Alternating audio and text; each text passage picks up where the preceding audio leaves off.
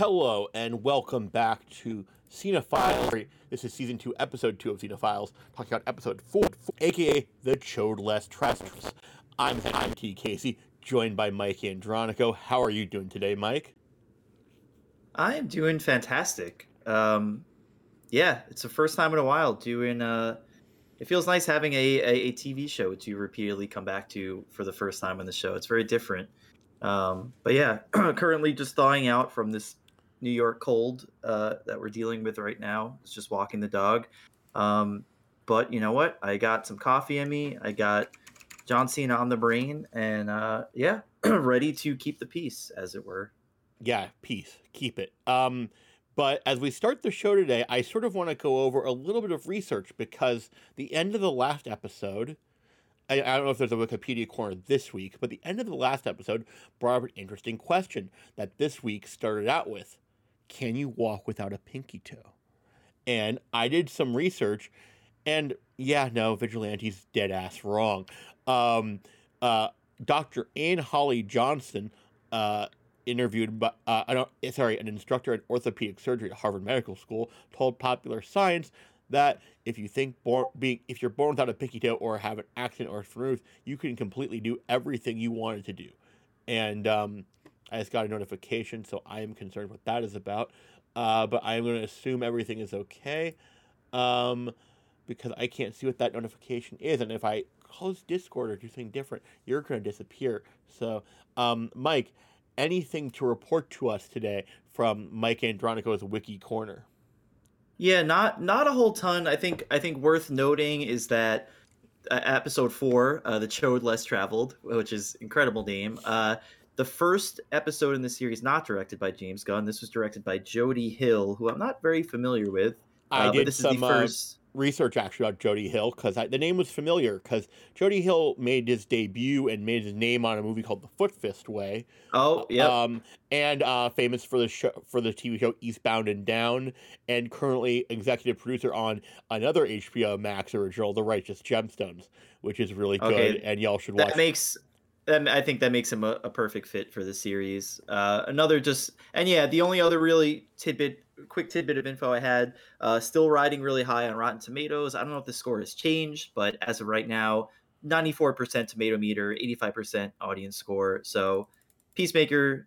E4 still still doing very well out there in the the world of critical consensus. Exactly. Um, and I noticed something weird this episode. That I'm just going to bring it up now. Did Did you notice the obvious reshoots? No, I don't know if it was a CGI background or what, but everything about the scenes um, outside of the jail with Adebayo and Vigilante, the background is so bokeh to an extreme blurry effect that I was like, and also the the scale of Vigilante's body on the background, like go back and watch it. It's weird. Like there is you can you you, you almost feel like you're watching something on green screen. Um, Mm. and this might be because um, after shooting five and a half episodes, they had to recast Vigilante. really.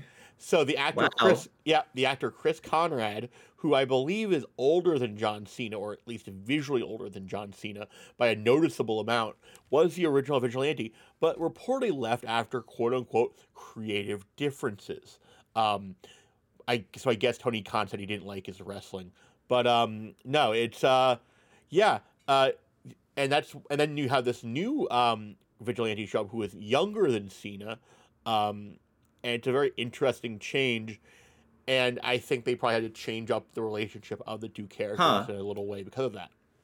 It's really funny you mention that because one of my we'll, we'll get into just kind of high level thoughts right now. One of one of my big takeaways from this episode is this really felt like Vigilante's breakout episode, and this was the episode that made me fall in love with that character.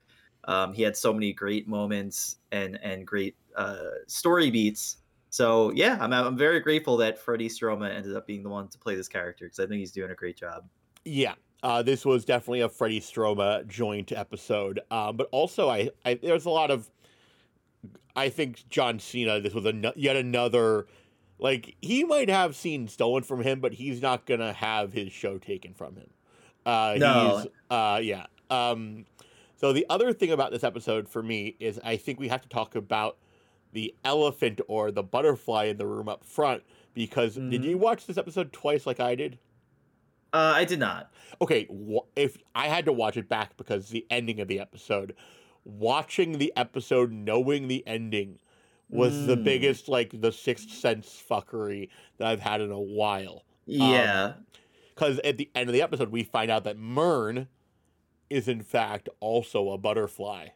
which I kind of yeah, shocker, right? I mean, I I I always I, I knew I knew something was up with Murn. Like he seemed just a little too little too stoic, a little too. There's something about him that seemed otherworldly. That he wasn't just an ordinary dude. Thought you know maybe he was a Martian Manhunter, maybe he was something else. But uh, I was yeah, I was not. It was a very very cool ending, and I definitely was like, oh oh shit. But I didn't Not the biggest it. I was shocked.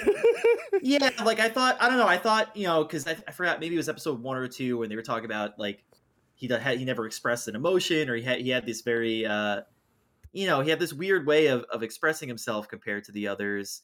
And i thought that was to purposely throw us off. I thought i thought murn you know i thought they made murn a little suspect in the beginning to purposely uh confuse us and and and make us forget about who who might be the actual butterflies. But yeah, he he is a butterfly, which I'm not totally surprised about, but that definitely throws uh, a big wrinkle into things for our our crew going forward. because they're trying to kill the butterflies and they have one in their and this makes me wonder are there renegade butterflies are there Right, two yeah. factions of butterflies at battle and he's a bad butterf an evil butterfly and like what we might be learning is that the, like the ones on the other side of the divide are like because judo, Uh, judo yeah. mat or whatever the hell to it but like judo, like judo mat makes me think that they're good butterflies Yeah, it's very possible, and it's interesting because like uh, Murn is ostensibly the leader of this task force. Um, so does does Amanda Waller know he's a butterfly? Like, w- how deep does this go? But uh, that was an interesting tidbit. But I definitely just some overall thoughts I wanted to share about this episode. This was a really interesting one for me. I feel like it's the slowest episode we've gotten so far, and definitely not in a bad way. I think this was us uh, kind of taking a step back, recovering from the chaos and the big climax of episode three. I also think this was the darkest episode so far, uh, and got things got a lot more serious. I think we we spent a lot of time delving into Peacemaker's relationship with his father. Um, we got some flashbacks that were were really telling and really poignant. Um, and with all that said, you know, still plenty of very hilarious moments as we'll get into. Um, not a ton of action this episode, though I did enjoy the little bit of Peacemaker versus Judo Master that we got. Um, so a, a good episode overall. Definitely, I, it was kind of the slower, more serious episode I think we needed at this point to kind of keep the story going. Yeah, I agree. Um, it also just like set up some weird little things. Um, so at one point we learned that a gorilla has been stolen or is missing at the local zoo, which makes me think that's going to show up as a plot point. Like I don't think James Gunn puts that in a pro because he wrote the episode. I don't think that happens without it being a, rec- a, a returning thing. But um, the title of the episode is actually sort of just a reference to just what we later learn in that it's sort of the theme of the show, in that John Cena's Peacemaker is going to grow as a human being over time. He's not, he might be, um, he might be a butt baby at the start he's a grower. Suicide- He's a grower, not a shower. yeah, he might have been a butt baby in Suicide Squad, but he's he might be a full he might be a quasi human by the end of this thing. Um, Yeah. But the sh- episode starts um, with a lot of the reaction to what happened last time. As we said, Vigilante is concerned about his pinky toe. Um, Mhm. Leota Adebayo is very much in her feelings about the um, her inability to um, was that yeah she finish the yeah the job basically. To- fire yeah. the fire to, the to gun. kill, yeah. a, kill kill a guy. She has a to kill a debate. dude. Yeah, her and um, Harcourt have an argument, and that was the part of the episode that made me less sure about my conspiracy theory that Adebayo is some sort of secret, like beyond the fact that we know that she's a, a Waller's secret daughter. Um, Mhm. but it made me a little bit less certain. But um, I do think later on when she shoots Judo Master almost like dead, like target practice in the chest, that made me think, oh, So she does know something to cover up. So there is that. Yeah. Um, but I think my favorite line in the beginning of the episode was, "Don't fuck with John Economos, motherfucker." Yes. Oh, it was so good. Um, yeah, there were so many little moments. Even I, right before uh, the van scene, just even before the intro credits, they're all discussing what happened. Um, and then Judo Master starts waking up, and they all point their guns at him. It was just one of those great like visual moments. It was you know a James Gunn classic. Um, but yeah, a couple of highlights for me. I mean, yeah, like I said before, just everything Vigilante did this episode. That back and forth with him and Peacemaker, the if it walks like a duck exchange. And- yeah, i- i- you might know the line better than I do, but he's like, you know, if it walks like a duck, and it totally goes over Peacemaker's head, and he says, uh, "Why would a human wear a duck suit? Their sizes are totally incompatible." Uh, just, just very hilarious right off the bat. No, just the all, the amazing passive aggressive conversation where you don't even know if vigilante's being passive aggressive on purpose. Like Yeah. the thing about the peace, uh, sorry, sorry, if you don't know the vigilante's being passive aggressive on purpose, because as Peacemaker says in the episode, you know he's a little cuckoo.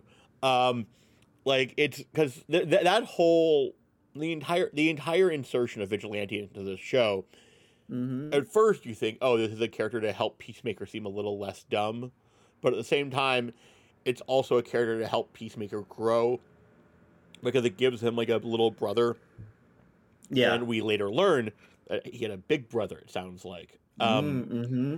Also, it looked like he killed Joss. It did. Am I right, or did Peacemaker kill Joss Whedon?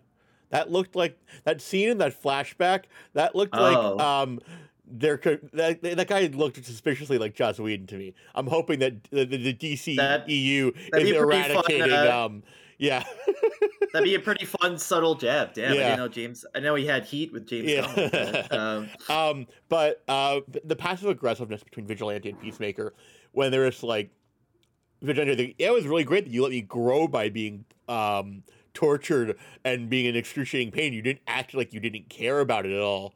That was really thank you. I was Mhm. like, yeah. it was like the amazingness of trying to figure out who's actually acting in that, Yep. like who's like who's putting on airs. I guess you could say. Um, yeah. but then when we get home, and we still haven't learned this person's name to my knowledge, but Peacemaker's uh, Peacemaker's dad's passive aggressive neighbor. Oh my god, the, the best, probably the best scene in the episode. Yeah. Because Mike, do you have a coterie of supervillains? Uh, I don't, because that they're all six feet in the fucking ground. That was that. Oh, that whole exchange was went from. Not only was it hilarious, it really made me love Peacemaker because yeah, that line of when yeah when he said you know, long story short, the old man, the old neighbor from the the first episode, calling out uh Peacemaker saying basically saying why are you not more like Batman? But yeah, he said why don't you have a cadre of supervillains? And Peacemaker basically responds saying they're all six feet in the ground, which I thought was just the coldest line. But then he goes on to like they go on to have kind of a genuine discussion about Batman, and Peacemaker is just making all the logical points that we do as fans. Um, Like, saying like, Batman yeah, no, should yeah, kill these yeah. guys because he's just letting them kill other people. How many people is Batman responsible for responsible for the deaths of? And it's, yeah, exactly. James Gunn has clearly had like uh, either done a little bit of Reddit research or just had his own history of like his own opinions about characters that he's feeding in through the show. Um, Mhm. But I have my own coterie of supervillains: depression, anxiety, the Google algorithm, other wrestling fans, and my metabolic rates. Um, I was, that was my other my uh, my other idea for the open for this episode with a cold open was so Mike. Tell me about your coterie of supervillains. But um.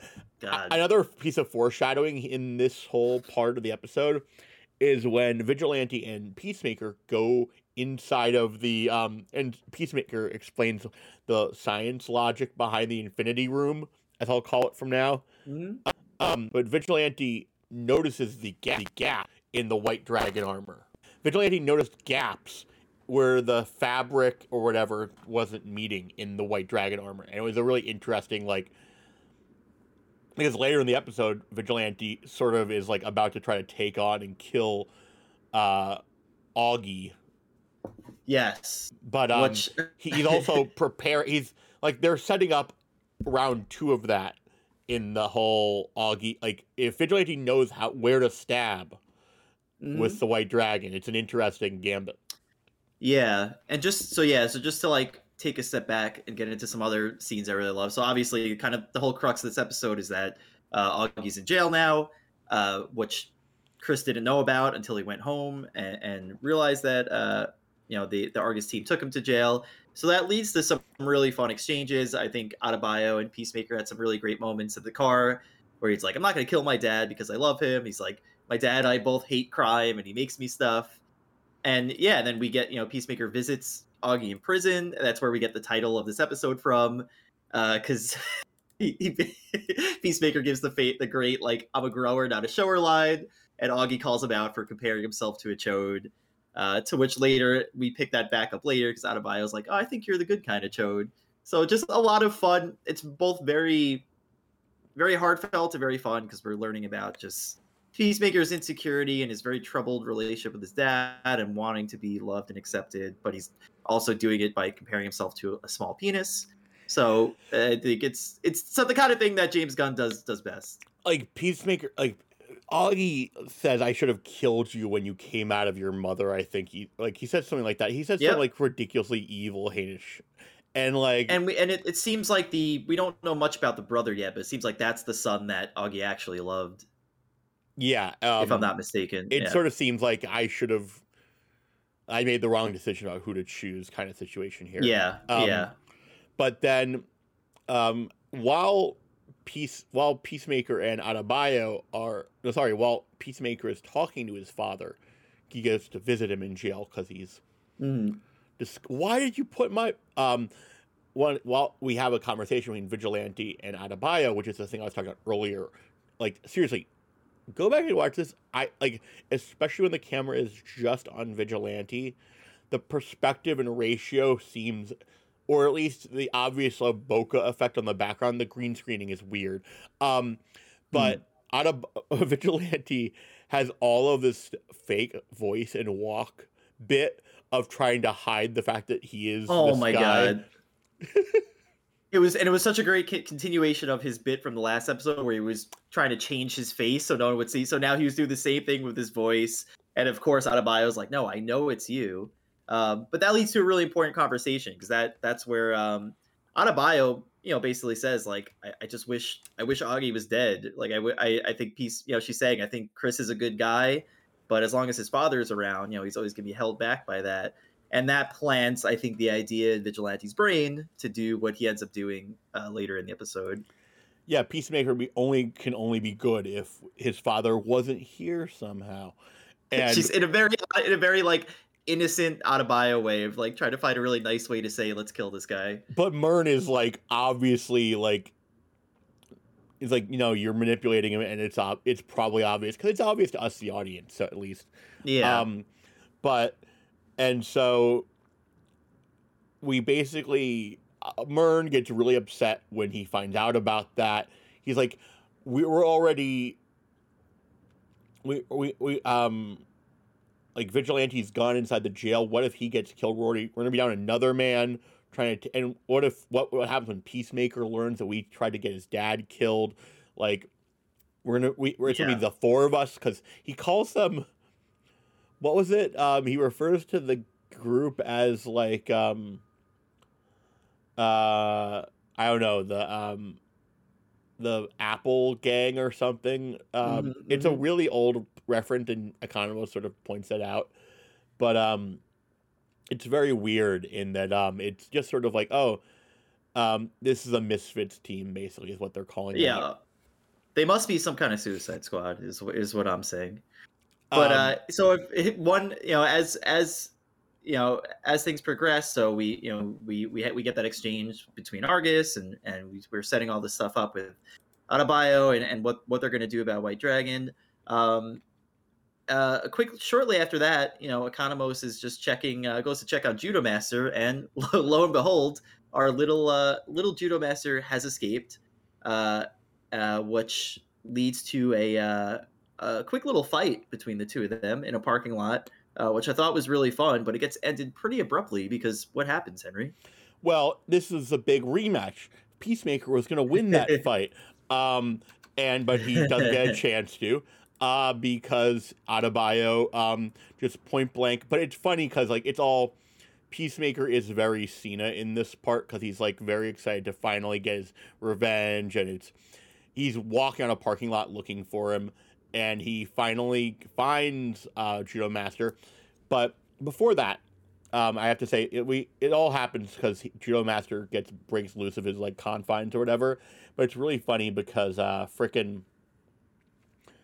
uh, Economos doesn't know where he mm-hmm. is, and he gets to jump on Economos, and then when Adebayo and Peacemaker find out they're on a she's on a call with Economos, and she yells, "Cobra Kai's got out." I yeah. love that nickname.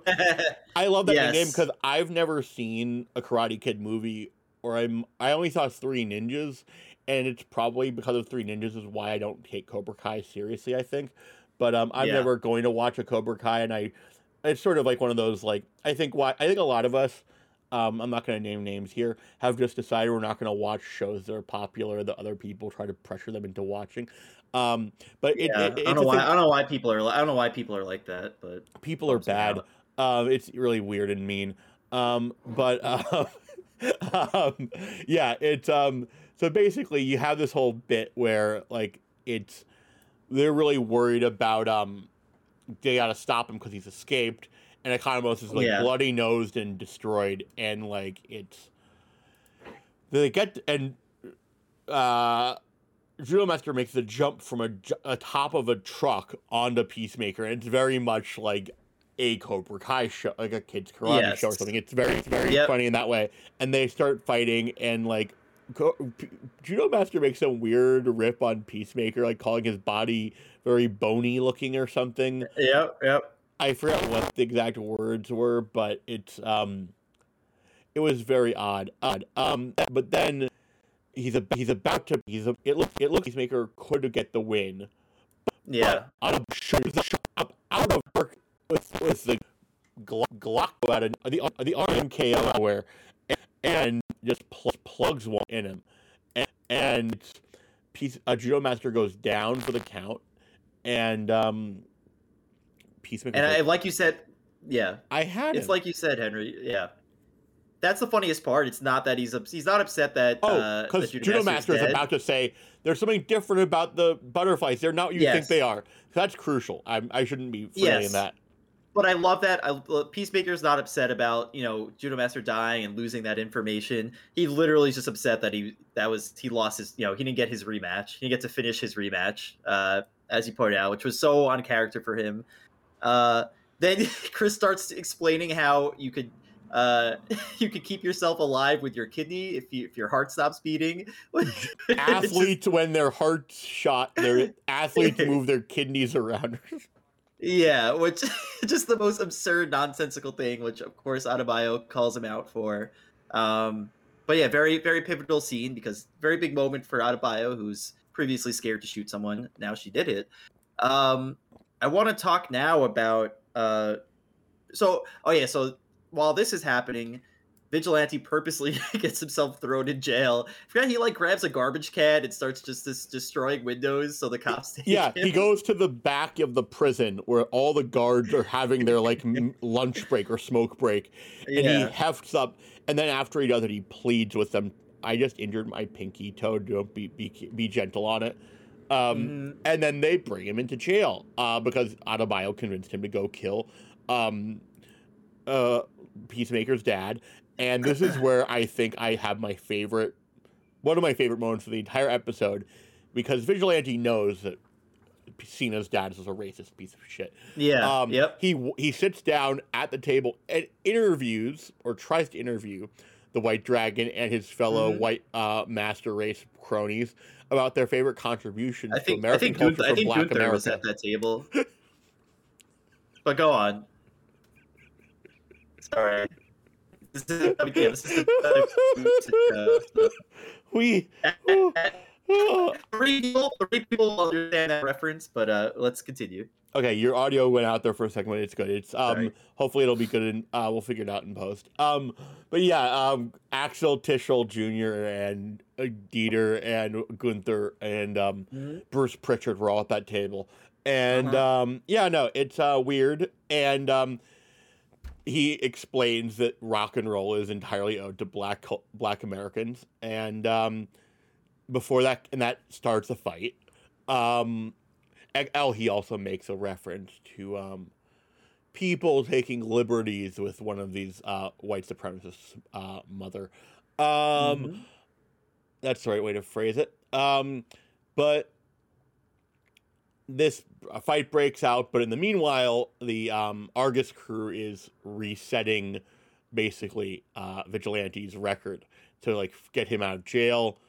And eventually, Vigilante is brought out. Um, uh, yeah, Magan brings it up. Um, we might talk a little bit about the name change. Um, I'm I have an idea. We'll talk about. We'll we'll get to that in a moment. Um, Yeah. maybe. Um, but so basically, this is a moment that like. I harcourt and Adebayo have a conversation, a sort of heart to heart about shooting people. Um, Mhm. but from this moment on, harcourt seems a little bit more sullen than I expected, and it's kind of odd throughout the entirety of it. And um, It's an interesting flip. Yeah, we we realized she there she might have a softer side to her than we than we initially realized. yeah, and it's very. but she brings up she gets um, Vigilante out of jail, and Vigilante is very sad and like crying on the car ride Yeah. home. And I think, I think that's what is making harcourt feel in um so emotional. Um, Yeah. but um but everybody everybody hurts now because then vigilante v- P- Cena visits harcourt at the bar um he asks her about his record with his dad.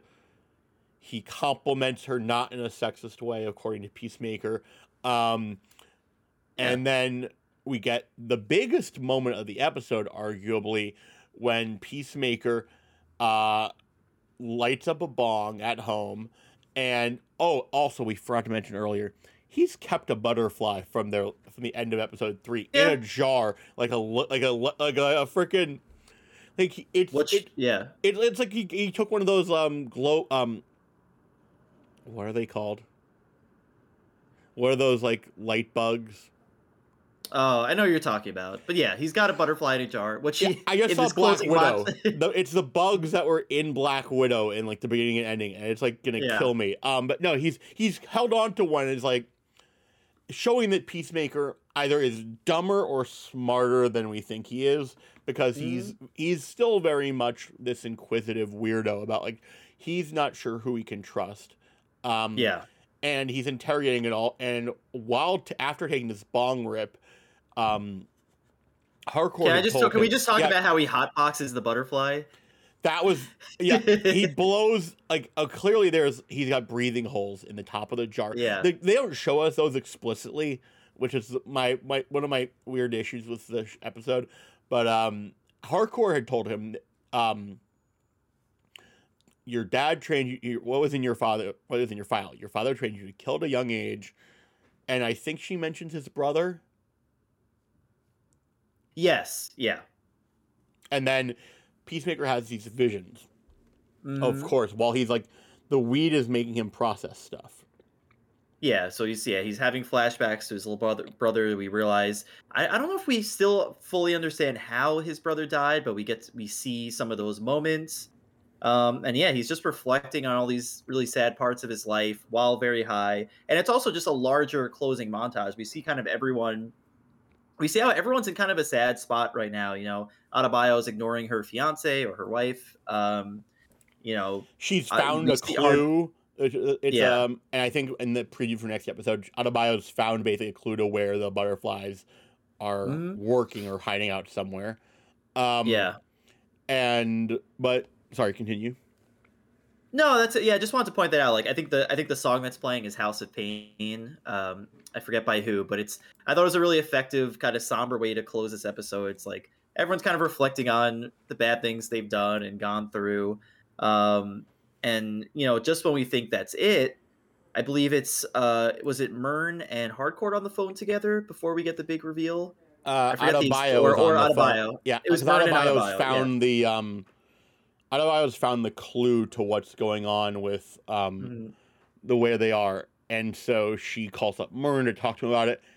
and all the while Murn's been sad and watching a, a movie that I don't remember the name, which movie it was, but you can sort of tell. You could they showed us enough of the movie, but he's also been like holding up a jar, Mm. and that was I Yeah. sort of figured it out, but I didn't remember it in time until Yep. the very end of the episode, where the jar turns out to be yep. Murn is a butterfly because he's drinking the nectar of the butterflies too.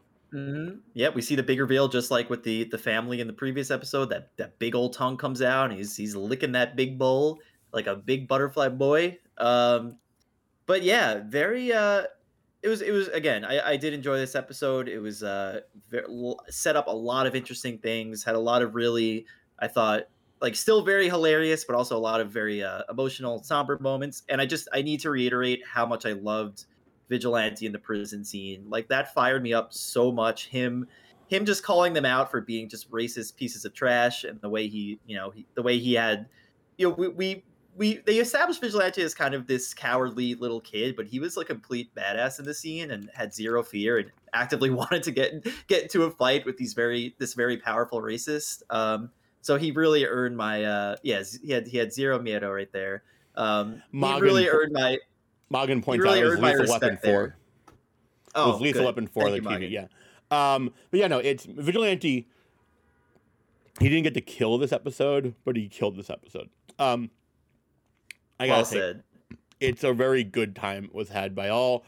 Um, and so we have that's sort of the end of the episode, and that means, and that's sort of the, what I think is sort of the neat part about these scenes of, um, yes, much like Magan, we are all here for vigilante fucking up racists.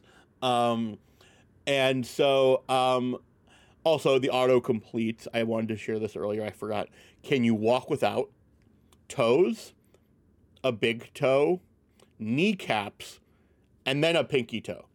So Vigilante is his SEO isn't perfect, but he's getting there. Um, he's in the top terms, but um, you know, uh, it's. I think it's a very good episode, as you said. It was a necessary episode in a way because it helped do more character stuff. Um, it helped set up, uh, establish more of what Peacemaker knows about his father, like the fact that Peacemaker is aware that his father's a racist, um, and it sets up the um, helps com- make it more obvious what they're doing with the character arc for Peacemaker, because we are here to see this chode grow, and um, I can't believe this show. It's I, Um, and, and yeah, it's crazy that we're we're so we're halfway through this series now. Uh, four episodes to go, but yeah, I think I l these four episodes, I think they've accomplished a whole lot, and I am uh, yeah, very excited to see where they go next. I mean, it, you know, it feels like it feels like this is building to like a big confrontation with White Dragon as the big bad, but now that Murn is a butterfly, that throws a big wrinkle into things. So very excited to see how this all plays out. Yeah, I, I okay. So we've had two fights between Peacemaker and Judo Master. So we're setting up for the rubber match because you could say that Peacemaker took round two. So you're setting up for the um, and then Vigilante didn't get to fight White Dragon, so that'll be at least.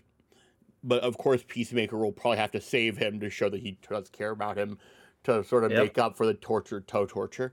Um, and who, I, I assume the Argus gang versus Murn might be a thing. Um, next week's episode showed uh, the Argus gang going into the plant where um, the honey seems to be made. So Mm. we have that to look forward to, which almost seems a bit soon. Um, but you know, um, and on that one, one important one important question for you, Henry, before we sign off. Did you let the did you let the intro scene play upon upon every rewatch of this episode? you mean the um The music, the music. The music, yeah, yeah, no, no. The, the, the uh, sorry, the um, opening credits. You always Yeah. let the The Tron opening roll. credits. yeah, Okay, you al- good, good, you al- good, you al- yeah. the only thing I ever press skip on um, is whatever HBO Max is promoting before the episode. Oh, I, I hate that so bad. Yeah, I don't need commercials in my in my paid. Uh, yeah, it- service. like there are Anyway, that's a whole other. no, no, no. We're in the no, no. uh, there is a there is an unpaid HBO Max tier, and we're still getting an ad. Yep. But this is just like how the WWE Network was supposed to be ad free, but it turned out not. Uh, but hey, uh, companies can't be taken for their word. Surprising. Um, before we go, um, this might get edited out. Who knows? But um, Mike, if you had to describe one word, and that's what we're going to keep it short.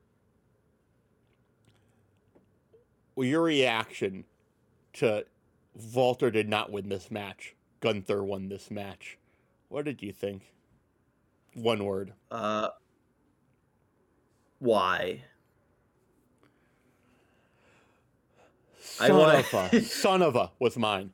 Um, all one word. Because just like so so yeah for those that are still with us this is just the the, the two minutes of wrestling talk um the one thing i just want to say on that is this the first time ever because all right this we've been watching wwe forever watching wrestling forever Yeah. characters get renamed repackaged all the time usually they disappear for a bit there's some promos leading up to it this is the first time i've ever seen a character straight up win a match and just say oh by the way this is my new name now Pretty, Yeah, I almost re- I, I almost It's- there- respect there- the uh, there's a few things about this. I think we're gonna get it again soon. To be honest, um, it Yeah. feels like they're setting up Doudrop to actually go back to Piper Niven.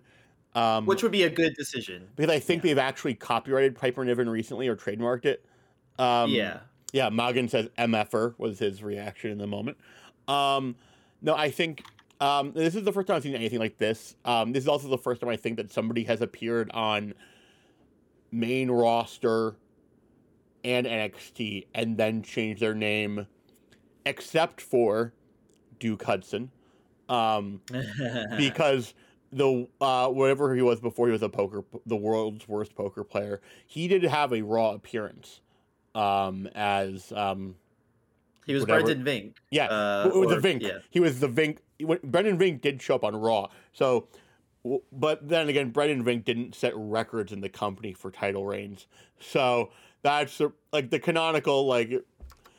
I'm just I- scared to see what they do to Pete Dunne. Um, you mean PD? Uh, PD Knuckles. Uh, Yeah, whatever. Yeah, I I, Joey, Joey, Joey Fingers.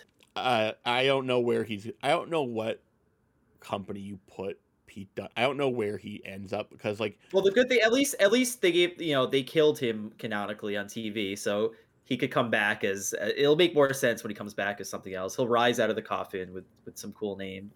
as one of um, Tony D'Angelo's new um, when they have when they Yeah. when they have the art when they have the uh, Army of the Dead two zombie match, you can have Pete Dunne come back there.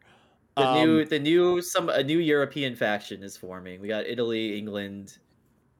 The League of see a few Nations twenty twenty two. Yeah, Um, But on that note, uh, we're going to end this part of the chat. Um, probably next week we'll talk about what we did tonight because um, Mike and I are going to see each other IRL for the World on GCW at the Hammerstein Ballroom. So we will Yeah, talk to you guys- all of y'all later. Yeah.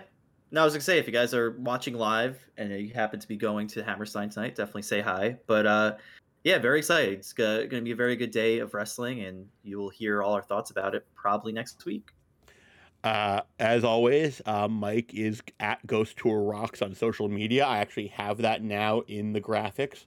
Um, and uh, you can find his work on CNN underscore, mine on Tom Asa's Guide. And uh, yeah, that was Cinephiles episode four. Uh, Cinephiles season two, episode two, covering Peacemaker episode four. Thank you, Magan. Yeah. Um, we'll be back next week um, with Peacemaker episode five, whatever it's titled. Looking forward to what ha- what happens next and how we learn more about, more about what the hell are these butterflies. So, on that on that note, see you later, Mike. Peace out.